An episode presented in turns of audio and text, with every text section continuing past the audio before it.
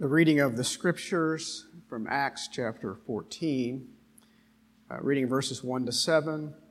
I invite your uh, hearing and reverence and faith and also rejoicing that we have uh, the precious Word of God. From Acts chapter 14. And now at Iconium, they entered together into the Jewish synagogue and spoke in such a way that a great number of both Jews and Greeks believed.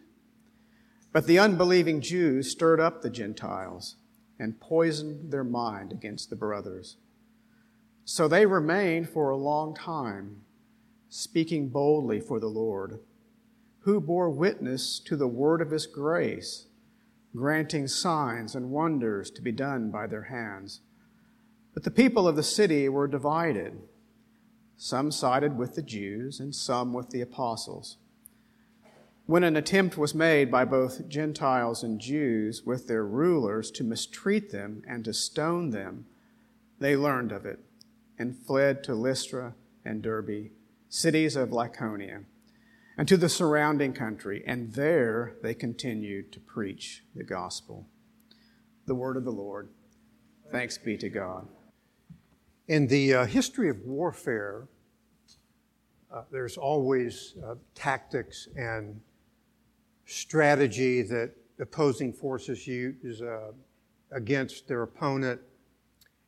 And that is exactly where we are this morning in uh, the study of uh, Acts and the missionary journey that we have been following.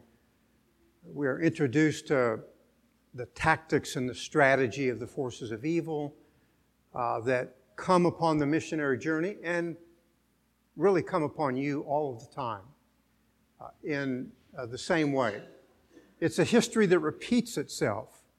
Uh, not just the fact that the opposition and the advance of the word always go together, uh, but the way that the opposition comes is just as significant. And I would submit to you that it will come to you in the same way all of your life, and will come upon your children all of their lives, and as well uh, the church where we attend. We have been studying that the word uh, is uh, advancing, and here it's going to advance in Iconium, uh, verses 1 to 3 of Acts chapter 14. And as I've suggested time and again, there's a parallel advance in the opposition, verses 4 to 5, which ironically causes a further advance of the Word of God in verses 6 to 7. And so the tactics are really quite evident. There's a clash of the words of men and a clash of the Word of God. The underlying question, of course, is uh, who's going to win? And of course, if you know the strategy of the Bible and you know the way that God works, uh, you know the answer intuitively already. But nonetheless, it is uh, the text before us. Uh, previously, Paul and Barnabas preached in Pisidian Antioch with an advance of the Messianic kingdom among the Gentiles. And so we've uh, engaged Acts chapter 1, verse 8. We are outside of the nation of uh, Israel, and there's advance of the Word of God and the message of the gospel as Gentiles come to faith. It's connected with the great words of the prophets that foretell of the coming of Gentiles uh, to praise and worship the great Savior. Of course, the Jews become jealous. They instigate a persecution and drive them out. And so the apostolic company continues to move forward. They go to Iconium. They don't stop, they don't give up, they don't quit. They don't say, well, there's opposition. Let's just go home and fold our tents they keep moving forward. It's a reminder of an ever present tactic in the life of the church, as well as uh, your life as a Christian. You're always going to encounter opposition, and you must always keep moving forward. Iconium is in the Galatian region, or if you will, modern day Turkey, and the pattern is going to repeat itself. What's going to happen? You already know. They're going to preach the word. There's going to be a rise in opposition, and there's going to be persecution followed by the advance of the Word. It's a repetitive pattern. History is going to repeat itself. It's repeating itself this very day all over the world. In verses 1 to 3, the advance of the word is predictable. We know it's predictable from prophetic fulfillment. The great prophets of the Old Testament tell us uh, that the word of God is going to advance and uh, gather people into the glorious messianic kingdom. Because God has ordained His word to succeed. And because God is God, it will succeed. It can do nothing less than succeed because it is the Word of God. Fundamental lesson, if you will, of Genesis chapter 1. God speaks, and what happens? There's the creation. And God is speaking, and there's a spiritual creation through Jesus Christ. He's speaking it into existence, the eternal Word gathering uh, the eternal people. It's a great measure from the prophet Isaiah that tells us that the word is going to succeed in Isaiah chapter 45 and verse 23. God says, I have sworn by myself. The word has gone forth from my mouth in righteousness and will not turn back. That to me every knee will bow and every tongue will swear allegiance. Notice will not turn back. Doesn't have to turn back. It will always be victorious. When you study the great uh, conflicts of uh, history and battlefields, uh, one army is turned back, one army is defeated. Not so respecting the Word of God. It never has to turn back. That's why, as an individual Christian, you should have great confidence in the Word of God. As a church, we should have great confidence in the Word of God because it will advance, it will never have to turn back. Uh, notice uh, the promise of God as he takes an oath to himself that to him every knee will bow. That language, as you know, is picked up respecting Jesus Christ in Philippians chapter 2 and verse 3. That every knee will bow before him. Every knee, whether friend or foe, will bow in allegiance, either friend or foe, and will acknowledge that he is uh, the great king to the glory of God the Father.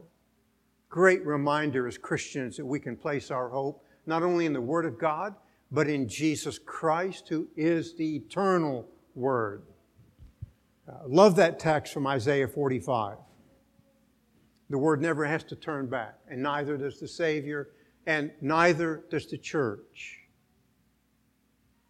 Uh, the fulfillment is evident in the book of Acts. Uh, if you look, for example, one illustration uh, Acts chapter 13, verse 49, we read, And the word of the Lord was being spread throughout the whole region. And this is not turned back. It is spreading, it's advancing, it never suffers defeat because it is the word of the living God. So here, the apostles, if you look at Acts chapter 14, verse 1, they speak and many believed. They spoke in such a manner that a great multitude believed, both of Jews and Greeks. Uh, the Word of God is advancing, and many believe. Uh, the sequence, res- uh, pardon me, resumes in verse 3. Therefore, they spent a long time there, speaking boldly with reliance upon the Lord, who is bearing witness to the word of his grace, granting that signs and wonders be done by their hands. So they continued a long time speaking boldly. It's a reference to the Word of God and the boldness that the apostles have with regard to the Word of the living God. Uh, the manner of their stay, and this is the tactic that I would like to bring before you this morning, is a speech event. And they are speaking boldly. So it's something of a parallel to Genesis chapter 1 that God speaks and so, what are his people doing? They're speaking boldly because they represent the very word of the living God. Reminder to us uh, that in uh, life, uh, we encounter non believers, so we develop relationships, we share the gospel, we teach. Ultimately, uh, we start churches because that's the tactic that the apostolic company is doing. They are going forth, proclaiming the Word of God, planting churches. Very elemental. They're not planting Bible studies. They're not planting groups. They are planting churches as an expression of the victory of the Word of God, gathering the end time people of God. It's a tactic that really continues today. Let's look at the negative because the tactic of the opposition is a speech event too. It's going to mirror the work of the apostolic company. And so the advance of the word causes opposition in predictable fulfillment. Uh, verses 4 to 5. It's also evident in verse 2. Reminder of the great text of our Lord in John chapter 15, verse 18 if the world uh, hated me, it's going to hate you. And there's our opposition hatred uh, to the Lord Jesus Christ. It is external from false religion and false words that will eventually unify with civil government to persecute. That's one of the great strategies, if you will, of Satan to conquer the world, to which he knows he will be defeated. But nevertheless, he's going to begin with false religion that will engage in false words, that will eventually unify with civil government to persecute the people of God. Book of Acts in a simple sentence. The tactics of Satan. Uh, we have studied, for example, the early portions of the book of Acts that the Sanhedrin flogs Peter and John and commands them to speak no more. A civil governor, notice civil governor, false religion, civil government puts James to death. Here it is false religion. Let's look at Acts chapter 14, verse 2. But the Jews who disbelieved stirred up the minds of the Gentiles and embittered them against the brethren. The New American Standard uh, reads uh, non believers, or the Jews who disbelieved, uh, but it is more properly uh, markers of their disobedience or rebels against God. So, rebels against God uh, come to engage in a speech event against the apostolic company. Let's look at what they do. There's two verbs here. First, they stirred up or incited and caused distress with words. Notice the direct object. This is incredibly important. They stirred up the minds. In the Greek New Testament, it's literally souls, but it's a reference to the mind.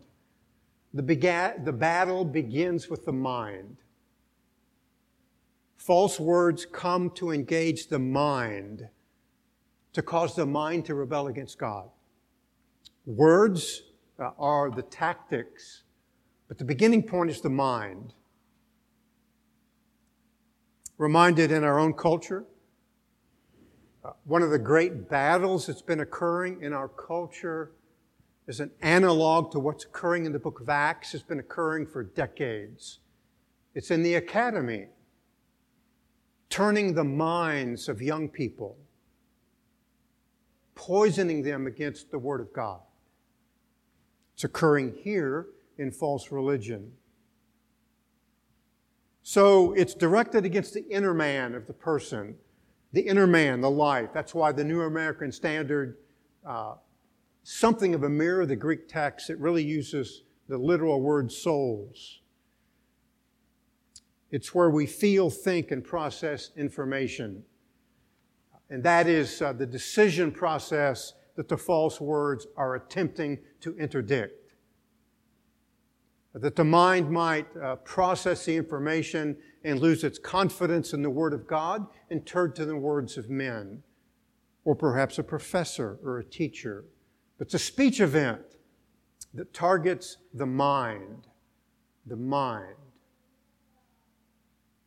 While unstated in the text, the manner that they do this is, of course, uh, false words as the tactic that Satan is going to use. If you will, they make propaganda. Uh, they pervert the words of the living God and they make false words. Uh, this is as ancient as it can get in terms of an ongoing uh, repetition of history. Remind you of Genesis chapter 3, verse 1. What happens in Genesis 3, verse 1? And the serpent was more subtle or crafty or wise than all the beasts of the field. And what does he do as he comes to Eve? He speaks to her false words. It's exactly what's occurring in Acts chapter 14. He perverts the word of God. He tricks her. He engages her thought process to confuse her. But ultimately, he tricks her with the word of God by perverting it. It's also a reminder of an ancient repetition of history. He comes into the sanctuary because the Garden of Eden was a sanctuary where God met, pardon me, met uh, with Adam and Eve. So he comes into the garden sanctuary, comes into it to trick Eve uh, with false words and propaganda. Repetitive event of history and the tactics of Satan. He deceives her with words in opposition uh, to the Word of God. It's a pattern that we've looked at a couple of times uh, in our lessons in the book of Acts uh, from Daniel chapter 11, verse 32. Antiochus Epiphanes is persecuting the children of Israel. Notice how he begins his persecution, and by smooth words, he will turn to godlessness those who act wickedly towards the covenant. It's a reference to God's covenant people. What does he use to get them to turn? Smooth words. He uses words smooth words to trick them. It's also very important that uh, Antiochus comes into the sanctuary to desecrate it. The desecration begins with words. He's a forerunner, as you know, or a type, if you will, of Antichrist, so that his spirit is now in the church, desecrating the church with propaganda. It's one of the reasons that we respond by placing our hope and faith in the Word of the living God. We reject His propaganda. We reject smooth words for the Word of the living God. So, how do we counter the false words of false religion? We counter it with the Word of our great God. Uh, but notice the opposition begins with words. In this case, or the case of Antiochus, with soft words to incite lawlessness against God. It's very interesting that this word for soft words is uh, used of uh, the maker of an idol. Because ultimately, if you can pervert someone with false words, you can make an idolater out of them. Isaiah chapter 41, verse 7. So the craftsman encourages the smelter, and he who smooths metal with the hammer encourages him who beats the anvil, saying of the soldering, It is good, and he fastens it with nails that it should not totter. The context is the making of an idol, the gathering of the metal, the smelting of it, using the hammer to smooth it out to fashion an idol and then the bold proclamation that it will not totter. That's as false as it can get. It will totter. All false gods will totter. Uh, but one of the great sins of the uh, people of God in the prophecy of Isaiah was that they had become idolaters and they become and gather uh, the makers of idols about them who trick them with smooth words so that they will make a smooth or, if you will, pretty, handsome looking idol, and they boast that it will never fall. Well, they fall all of the time because the Word of God will openly prevail. But the smooth words uh, are targeted to the mind to turn the mind, or if you will, to turn the heart. My paraphrase of Daniel chapter 11 uh, is uh, that soft words lead to soft men who are easily turned. That's why uh, our opposition to the opposition of the false words of false religion is, of course, to the Word of God uh, that never turns and never turns back, and therefore we are to align ourselves with it. Uh, the matter is compounded strategically by spiritual forces. This too is a repetition of history. If you will, Luke chapter 4, verse 1, the Spirit of God leads Jesus into the wilderness. And who comes to him? Satan comes to him to attempt to turn him with false words. Thankfully, of course, he cannot. The eternal Word, who is Jesus himself, rejects the false words. But at every point, he counters the false words of Satan uh, with the Word of God. It's a reminder to you as an individual, ladies and gentlemen, uh, to give your heart to study uh, the Word of the living God. It's a reminder to us as a church that central to our focus is the Word of God. Because that will protect us from the false words of false men. There's also, if you will, a repetition of the history in terms of spiritual forces. Great illustration of this in Daniel chapter 10 and verse 13 because there's a reference here to spiritual forces at the national level. We oftentimes deal at the individual level.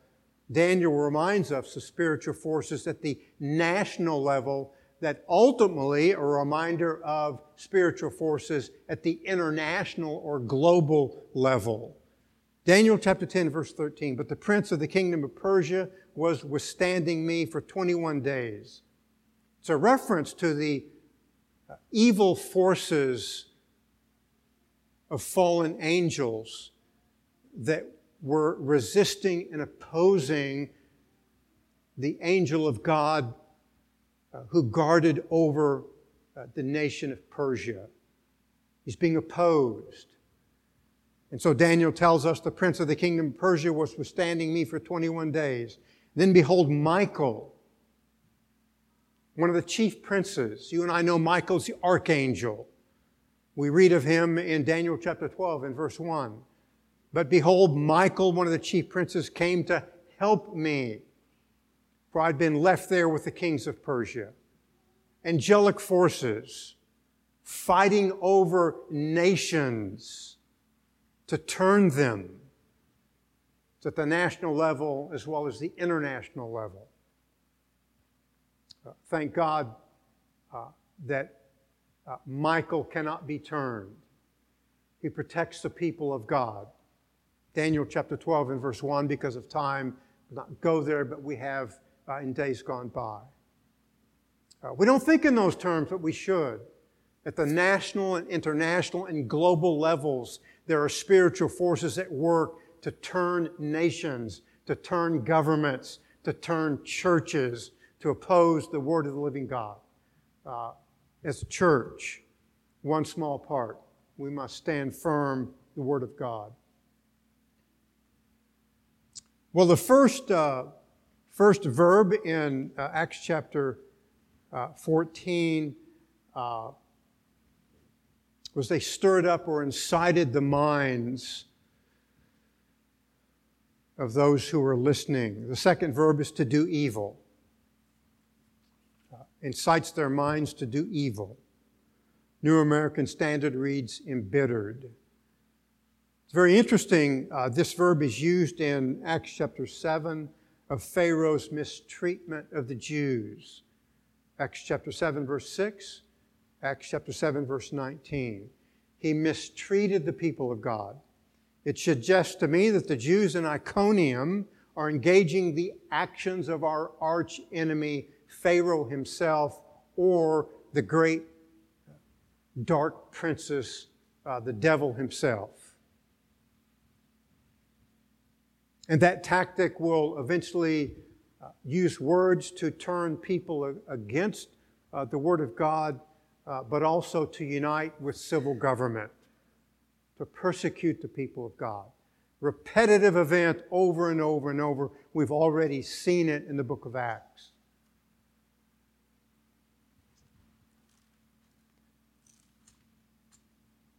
Reminder, if you will, of the use of civil government, government from Acts chapter 12, verse 1. Now, about that time, Herod the king laid his hands on some who belonged to the church in order to mistreat them. And he has James put to death. So he wants to please the Jews, false religion. He puts James to death, a form of persecution of the church. A great reminder of this tactic of uh, the forces of evil. They use smooth words, false words. They unite with civil government to harm the church. Well, there's a great positive here in our text. It's uh, quite remarkable that God is present too. While Satan and his fallen angels may be present to work harm, our God is present right alongside his people. Let's read Acts chapter 14, verse 3. Therefore, they spent a long time there speaking with reliance upon the Lord. Notice how the Lord is described in this text, who was bearing witness to the word of his grace and granting that signs and wonders be done by their hands. So, parallel to the evil witness is the witness of Christ the apostles are identified with the living Christ. Remind you once again, because it's uh, somewhat easy to miss this, reliance upon the Lord. So the apostles are trusting the Lord. As you encounter evil, as you encounter opposition, you must trust the Lord, rely upon the Lord, engage the Lord in faith and moving forward. But notice how the Lord is described who was bearing witness to the word of his grace. In other words, it's not just that the apostles are bearing witness, the Lord himself is bearing witness. He is present by his Spirit, using the apostles to bear witness of the majesty of the word of his grace. That the apostles are in corporate solidarity with the living Christ by the living Spirit. It's worthy to remind ourselves that oftentimes when we encounter opposition in the world, the devil makes us feel alone. We are never alone. The Lord is always with us. The Lord is bearing witness. One of the ancient covenantal promises is that God will be with us never forsake us, never turn his back upon us, never leave us, always with us, never alone. I understand as Christians sometimes we feel terribly alone. I understand the emotion. I also understand the promise of the Word of God that should overcome the emotion. We are never left alone. It's instructive is because if we were ever left alone, we would eventually disintegrate in turn. But the Savior is always with us to engage us by His Spirit that we would never turn. Great promise. There is something of this in Acts chapter 18, in verse 9 and 10. And the Lord said to Paul, in the night by a vision. Notice the Lord is with Paul. I'm not going to discuss the issue of visions uh, because we have the Word of God. Uh, and they did not in this particular time in the life of the church, but nonetheless, and the Lord said to Paul in the night by a vision, Do not be afraid any longer, but go on speaking and do not be silent. Now, notice the reason he is to do this in verse 10 For I am with you, and no man will attack you in order to harm you, for I have many people in this city. I, I am reminded of the terrible disease of loneliness in our culture. People profoundly discouraged, sometimes giving up. Should not be so with a Christian. Why is that? Because the Lord is with us and because He has many people in the city where we live. We are never alone. Uh, there's something of this in the third servant song from the prophet Isaiah. Now turn in your Old Testament to Isaiah chapter 50 and verse 9. Isaiah chapter 50 and the nine verse, ninth verse. Again, the third servant song. The prophet Isaiah introducing us to the servant of the Lord, who is Jesus Christ. Behold, the Lord helps me. Who is he who condemns me? Behold, they will all wear out like a garment, the moth will eat them. The Savior is uh, recounting that many will condemn him, but they will not be victorious. They will all wear out like a garment. They attempt to wear him out, they cannot. They will wear out, they will fail, and the moth will eat them. It's a forerunner of eternal judgment. You and I, as servants of the Lord, could apply this verse to our lives. As we encounter opposition, we could say, The Lord helps me. Who is he who condemns me? Where do we find that language, by the way? That's right. Romans chapter 8. People condemn us all the time, but they will never succeed in their condemnations. Uh, they will all be turned back. They will all wear out like a garment, and they will be left to the moth, and the moth will eat them. Great reminder of uh, the Word of God uh, securing victory and ultimately judgment. Uh, very interesting tactic uh, that's here, is there not? Uh, have you ever gone to the closet to try to uh, retrieve your uh, winter woolens? And you say to yourself, oh my goodness, a, a moth has gotten at it. Well, no moths will ever get at our souls because it is God who protects us by his living, unfailing word. And that is why the word is advancing. God is with us. That we represent the divine word. I remind you that uh, elemental to the life of Christian history is that Satan is many times successful in turning the church away from the Word of God.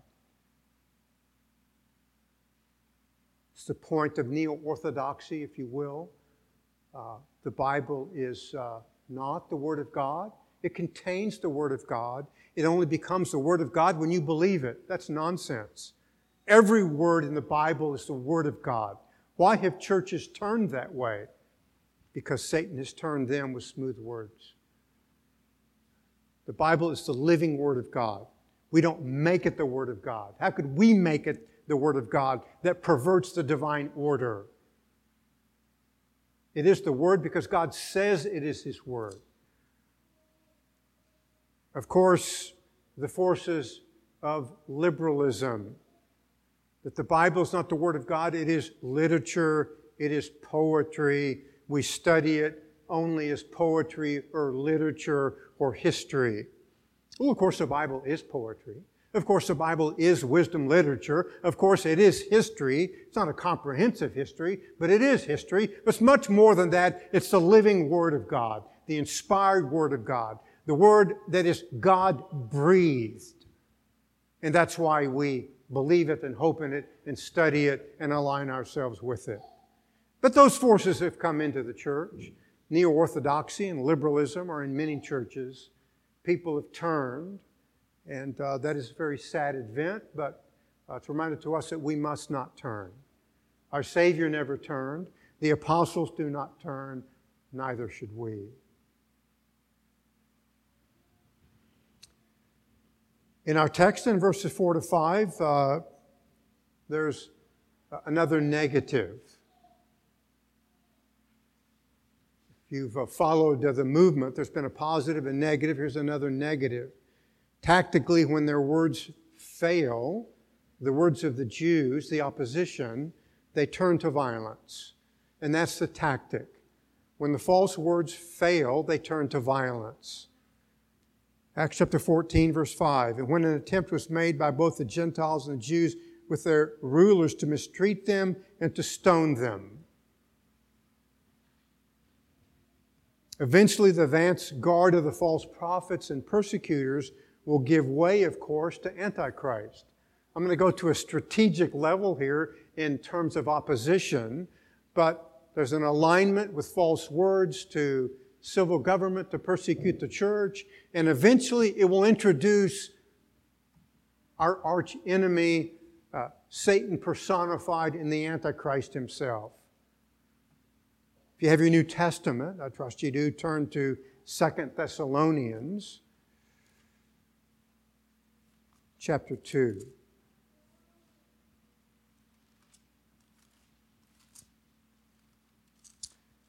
Second Thessalonians chapter 2. Let's read uh, first verses 1 and 2. And we request you, brethren, uh, with regard to the coming of our Lord Jesus Christ and our gathering together to Him, that you may not be quickly shaken from your composure or be disturbed either by a spirit or a message or a letter as if from us to the effect that the day of the Lord has already come. You see the tactic there? False teachers have breached the Thessalonian church and have disturbed it and shaken their confidence, saying, uh, The coming of the Lord has already occurred. They're in the church already. Notice the tactic. They come into the church the serpent comes into the garden sanctuary. Antiochus Epiphanes comes into the sanctuary to desecrate it. It's already now being attempted, the church at Thessalonica, and some of the people are shaken with respect to a false word. Uh, by the way, this is uh, present in uh, the church today. The theological uh, term is preterism uh, that the Lord has already come.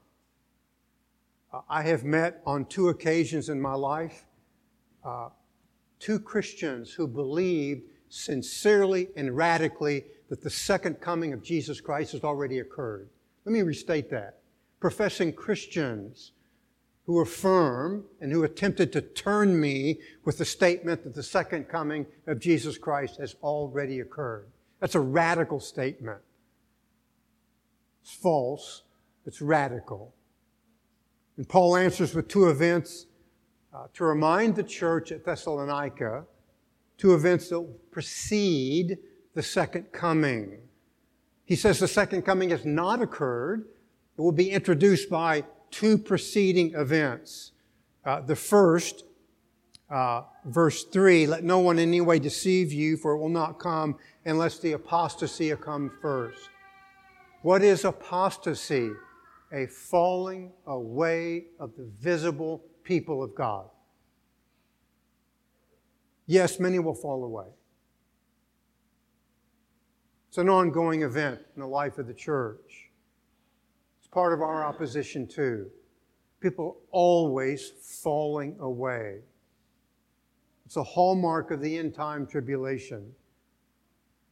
The word, true, and the word false, always sifting people and driving them to one side or the other. Think, if you will, for example, in the words of Paul to his young apostolic legacy, Timothy, 2 Timothy chapter 4, verses 3 and 4. Preach the word, for the time will come when they will not endure sound doctrine, but they will turn away from the word of God to myth.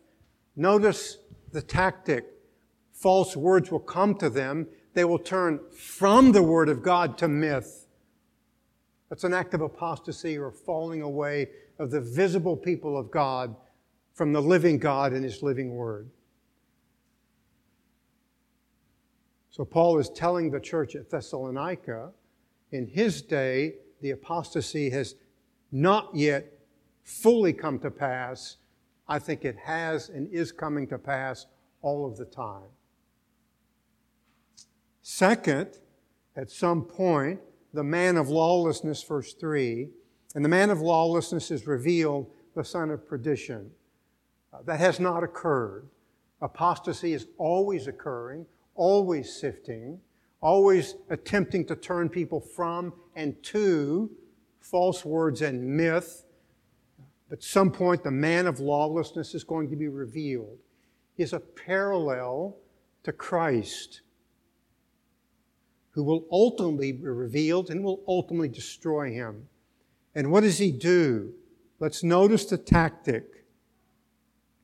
Verse 4 Who opposes and exalts himself above every so called God or object of worship, so that he takes his seat in the temple of God, displaying himself as being God. Notice he comes into the temple and takes his seat in the, temp- in, in the seat of the temple.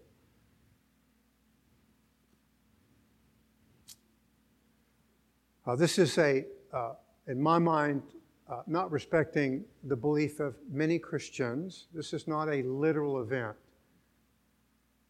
It's a non literal event, as there was uh, no literal seat, if you will. In Matthew chapter 23 and verse 2, we read, The scribes and the Pharisees have seated themselves in the chair of Moses. There was no chair of Moses. It's just simply a figure of speech indicating that they have attempted to supplant Moses. So the son of lawlessness is going to attempt to supplant the true Son of God.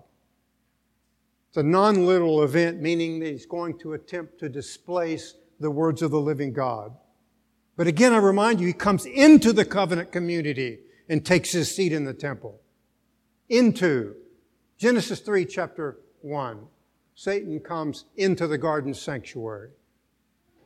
Before he is physically revealed, he is spiritually at work. Notice 2 Thessalonians chapter 2 and verse 7. For the mystery of lawlessness is already at work. Where? In the church, attempting to turn it. Let me say that again. The mystery of lawlessness is already at work.